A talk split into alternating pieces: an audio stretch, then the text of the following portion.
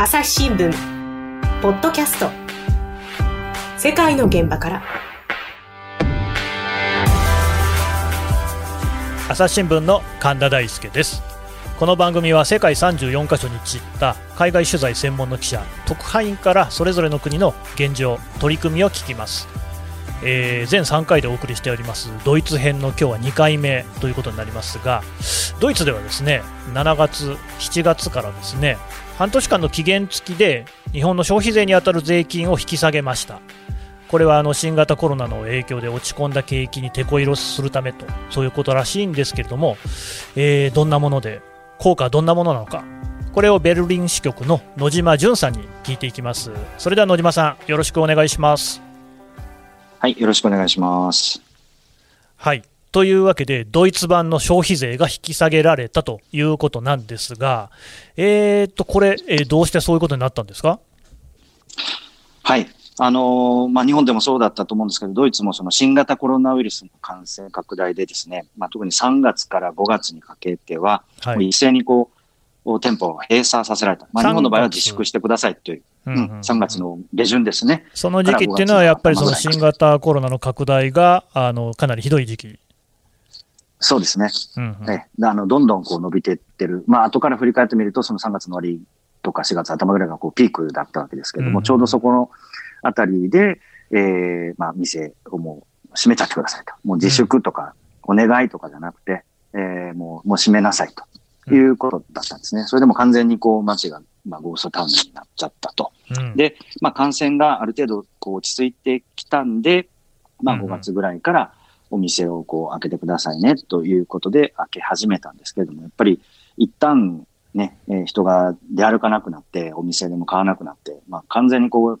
消費が落ち込んだわけですよね。まあ、それをちょっとこう、手こ入れしないといけないということで、うん、まあ、えー、数々ある経済対策の中の一つとして、えー、まあ、消費税、こちらでは付加価値税と言いますけれども、それを下げようという話になったということですね、はい、なるほど、この付加価値税なんですけれども、日本の消費税は今10%ですが、はい、ドイツでは何パーセントなんですか？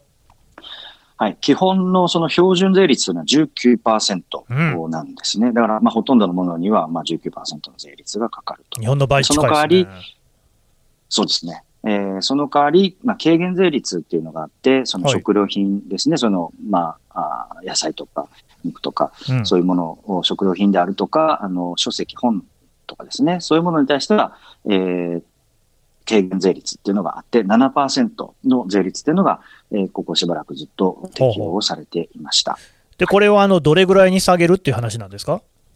はい。それを7月1日からですね、12月末までの間、えー、19%の標準税率を16%、はい、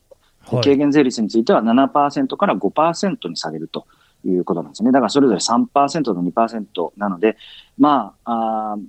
まあ、ビビたるもんといえばビビたるもんかもしれませんし。でもこれね、はい、みんながみんな使うお金ですから、えーと、総額、規模としてはですね、金額にしたらだいぶ大きなものになるんじゃないですか？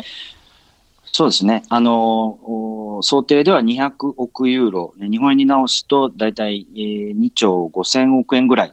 に、うん、の減税規模になるということで、はい、これはもともとそのコロナ危機前に、その付加価値税で、えー、出た税収のですね、1割ちょっと足らないぐらい。まあ、でもまあ10%近くになるぐらいのものを、もう、えー、政府としては諦めて、えー、財政には、えー、悪影響を与えますけれども、それでも、まあ、なんとか使ってもらおうということで、うん、えー、まあ、引き下げをしたわけですね。いや、2兆5000億円といえばですね、大変大きい金額だと思うんですが、えー、この政策の効果、影響、実際どんな感じなんですか？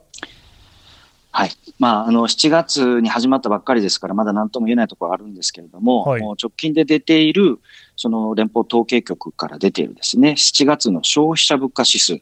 っていうのがあるんですが、これまあ物価がどれぐらい上がったか下がったかっていうことを見るもんなんですけど、うん、まあ前年同月でマイナス0.1%、うん、前月比でマイナス0.5%ということですから、あの、うん、ちゃんと、まあ、あの、消費税も影響してる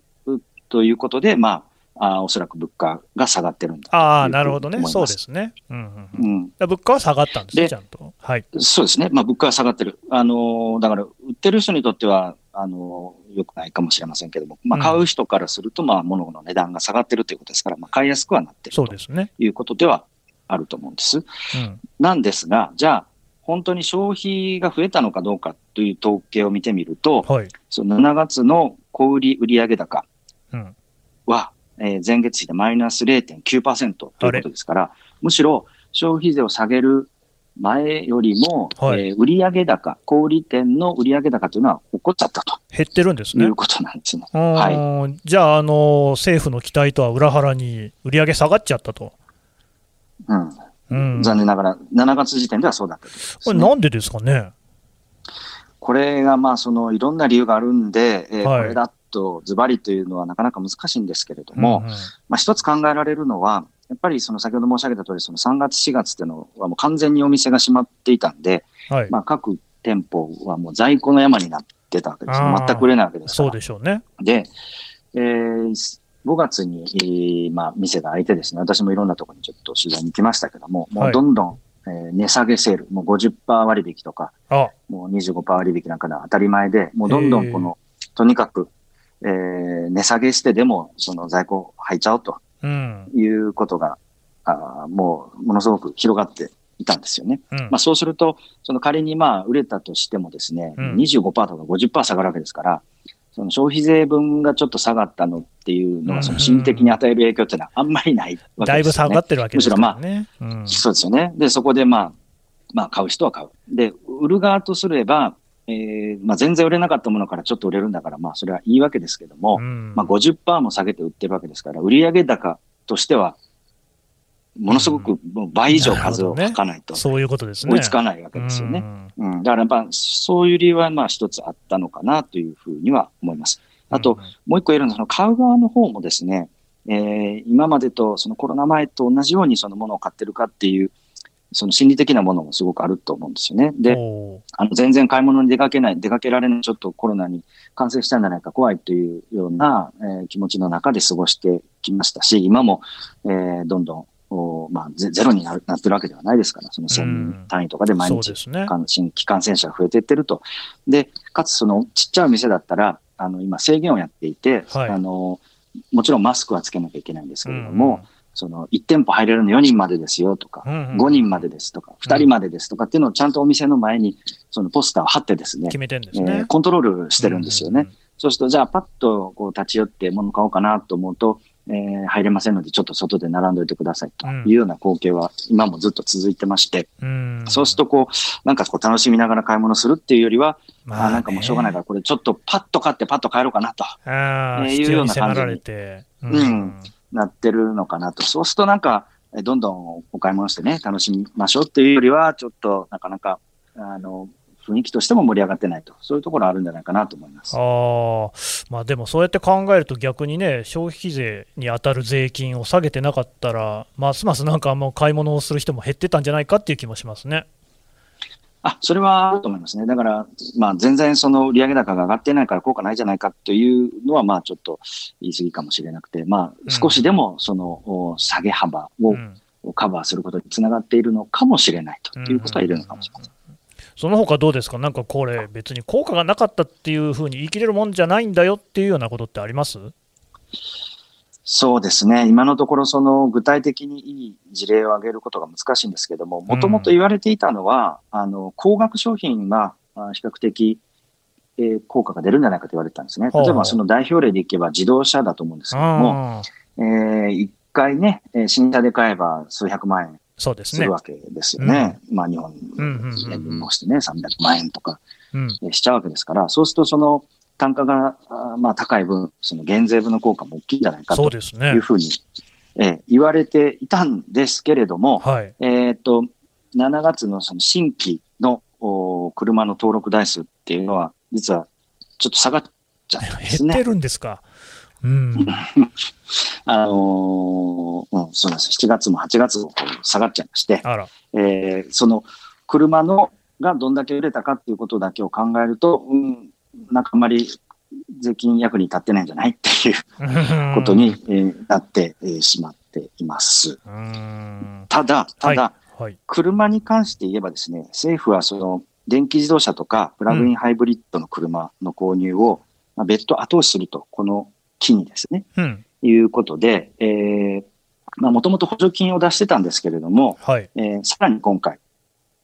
もう追加でお得ですと、今買ってください、電気自動車みたいな感じで、えー、補助金を上げました。で、一人当たり、えー、あ、じゃ一人当たりじゃないですね。えー、と、日本円の、その、に直したら100万円近くですね、はい、えー、20、2021年末まで、えー、購入奨励金出しますよっていうことにしたんですよね。で、その結果、何が起こったかというと、その電気自動車とプラグインハイブリッドだけの、うんうん、その新車登録台数っていうのは、前年比288%増ずいぶん増えましたね。ええ、これなんか新記録らしいんですけれども。3倍ぐらい増えてるっていう感じですもんね。ええ。うん。だから、その消費税というよりは、その消費税もその経済対策ですし、それに合わせて、えー、出したあ政府のその購入補助を、ね、にすごく敏感に反応されて、100万円払ってもらえるね。うん、うん、ただこれ、電気自動車とかっていうことですから、あの CO2 対策とか環境問題に対する対策として打ち出されたってことですかね。あの、ドイツの場合でいきます、その経済対策として、そのいろんなこの奨励をする、活性化させるのと同時に、やっぱりその環境を配慮して、はい、そのせっかくお金使うんだったら、せっかく投資をするんだったら、えー、環境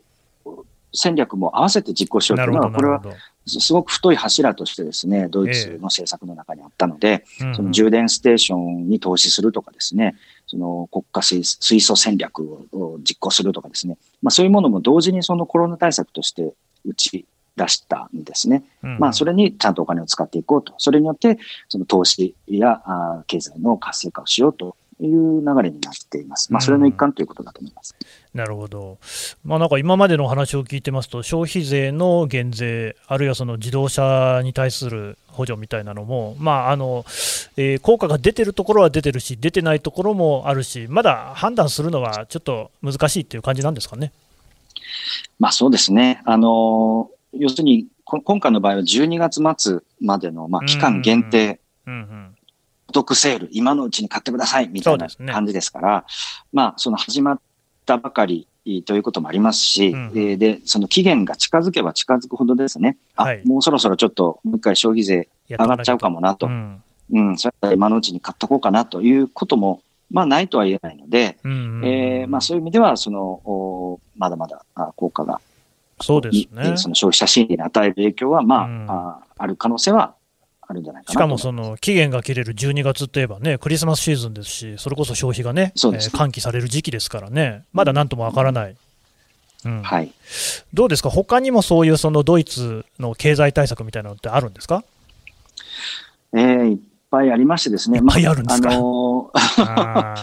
もちろんあの企業のね、その資金繰りの支援だとか、その納税の猶予とか、はいはい、あのありますし、えー、まあいろいろあるんですけど、まあその一般庶民に、えー、ダイレクトに聞いてくるところと言いますと、一番大きいのはその、えー、時短勤務というのがありましてね、その、えー、会社の方はその首を切らないで、うん、えー、働く時間をもう週3日にしてくださいとか、うんうん、2日にしてくださいとかってやって首切らないで、えー、事業を継続しようとこうしてたんですけども、それに対してその政府が、あの、まあ、最低、えー、60%ぐらい、まあ、最高だと87%ぐらいその給料を、えー、保証しますと。その分、えっ、ー、と、会社に払ってあげますから政府のお金でということで、うん、その代わり首切らないでくださいねと、うん、で会社からのその申請を受けて、そういうのをやってたんです。これ、あの今回だけじゃなくて、その前の経済金融危機の時にも始めたんですけれども、それをその、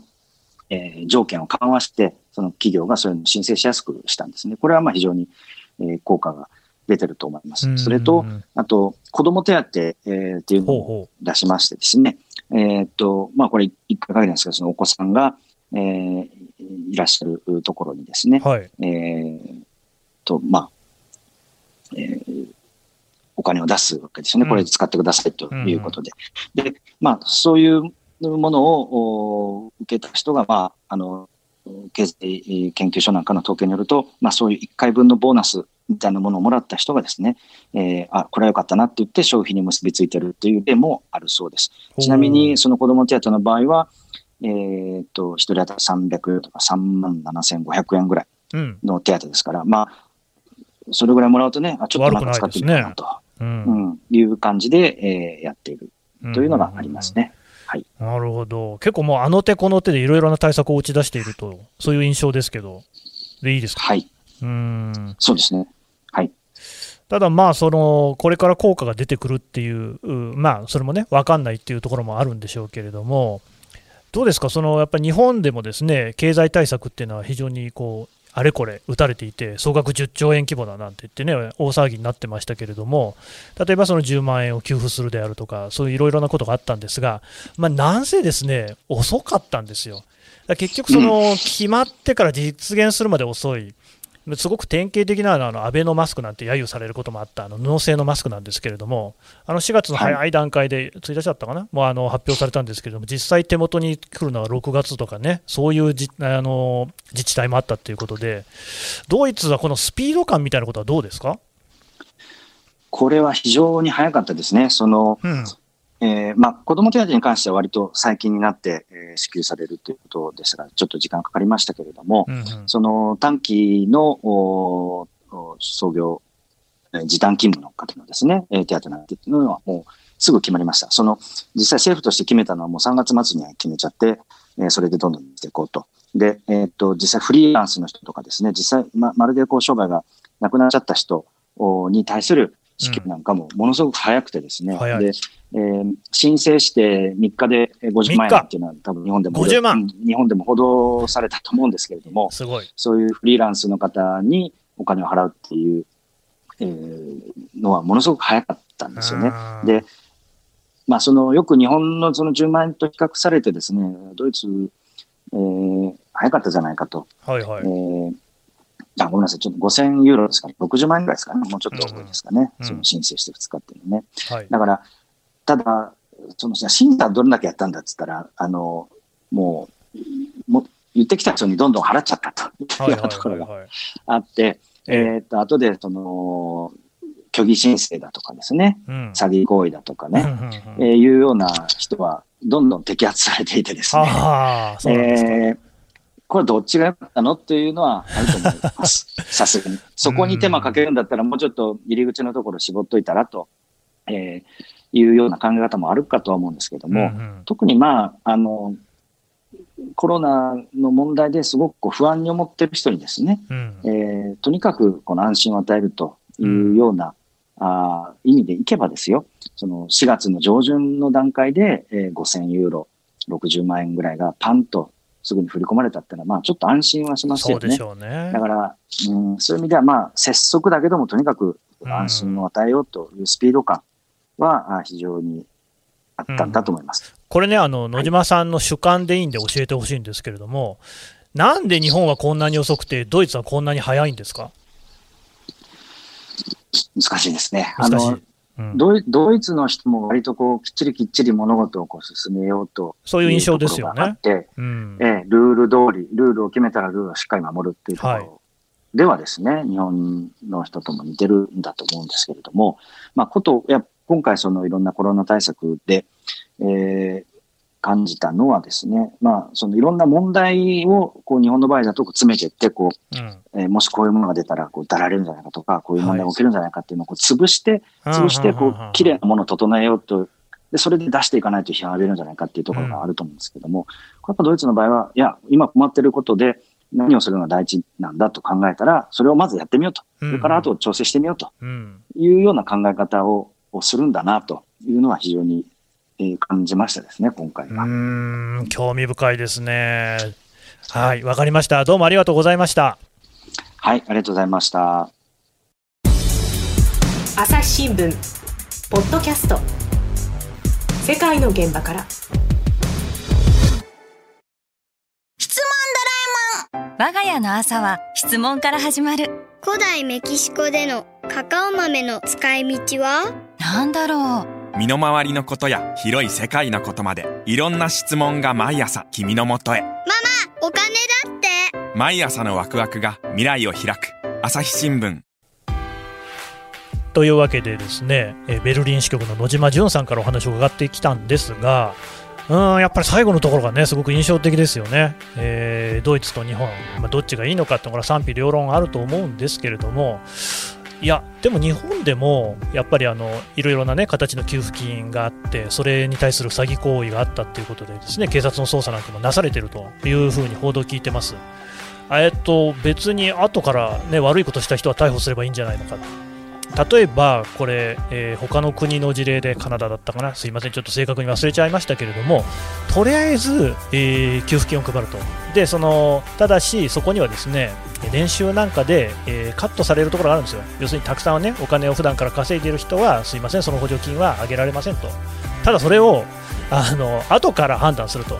後から判断して税金として引っ張っていくっていうですね次の年なんかにその所得の多い人は税金を多めに加算することで補助金の分を取り去るというやり方。